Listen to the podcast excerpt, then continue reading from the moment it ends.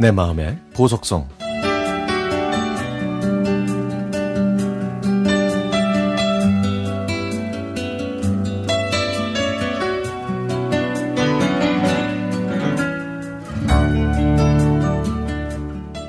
지난 6월에 엄마가 눈을 감으셨습니다.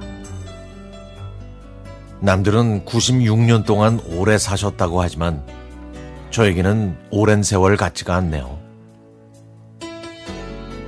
예전부터 엄마는 편찮으셔도 아프다는 내색을 안 하셨고 혼자서 병원에 다녀오셨다는 것도 약봉투를 보고 알 정도였죠.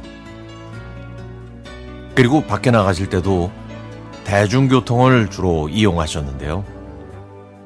엄마의 치매 증상을 처음 알게 된 것도 이 대중교통 덕분이었습니다. 엄마가 동창 모임에서 돌아오실 때 모시고 오려고 전화를 드렸는데 전화기에서는 전철 소리가 들렸죠. 그래서 벌써 나오셨냐고 여쭤봤더니 엄마는 만나서 같이 가려는 친구가 아직 안 와서 아직도 기다리고 있다고 하시더라고요. 친구분과 약속하신 장소가 바뀌었는데 그걸 잊으신 채 원래 만나시기로 한 장소에서 오랫동안 기다리고 계셨던 거죠. 11시에 만난다고 하셨는데 제가 전화드린 게 오후 2시였으니까 3시간 동안 전철 플랫폼 의자에 앉아 계셨던 겁니다. 그렇게 치매 진단을 받으신 엄마는 스스로의 일상생활이 어려웠죠. 그런데 의사와 사회복지사분들의 말에 의하면 엄마는 예쁜 치매라고 했습니다.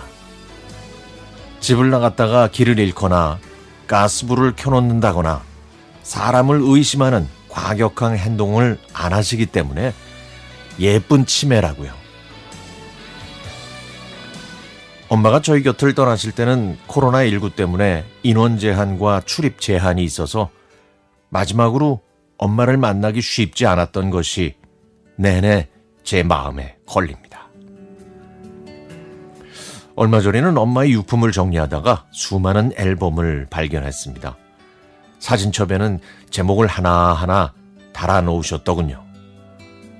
추억, 여행, 결혼, 친화, 푸른 시절. 거기에는 저희 식구들의 풋풋한 얼굴들도 있었습니다.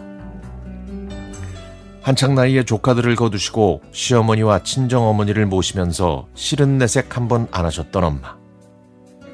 힘들면 장독대에 올라가셔서 하늘 쳐다보고 입 크게 벌리고 한숨을 쉬셨다는 엄마. 엄마는 저희에게 늘 이렇게 말씀하셨습니다. 손해보듯 살아. 당장 손해보는 것 같지만은 나중에 복으로 돌아오는 법이야. 엄마의 이런 마음 덕분에 저희 사남매 모두 별 탈 없이 살아봅니다. 돌아가시기 전에도 엄마는 이 말씀을 당부하셨죠. 지난 7월 26일에 엄마의 산소에 다녀왔습니다. 저희는 엄마 앞에서 저희 형제들 우애 있게 잘 살고 엄마 말씀대로 손해보듯 욕심내지 않으면서 부끄럽지 않게 살겠다고 약속했습니다. 예전에 엄마는 꿈속에서 천국을 보셨다고 하셨는데요. 천국에서는 예쁜 치매에 걸린 엄마가 아니라 그냥 예쁜 엄마로 편히 쉬셨으면 좋겠습니다. 엄마, 보고 싶어요.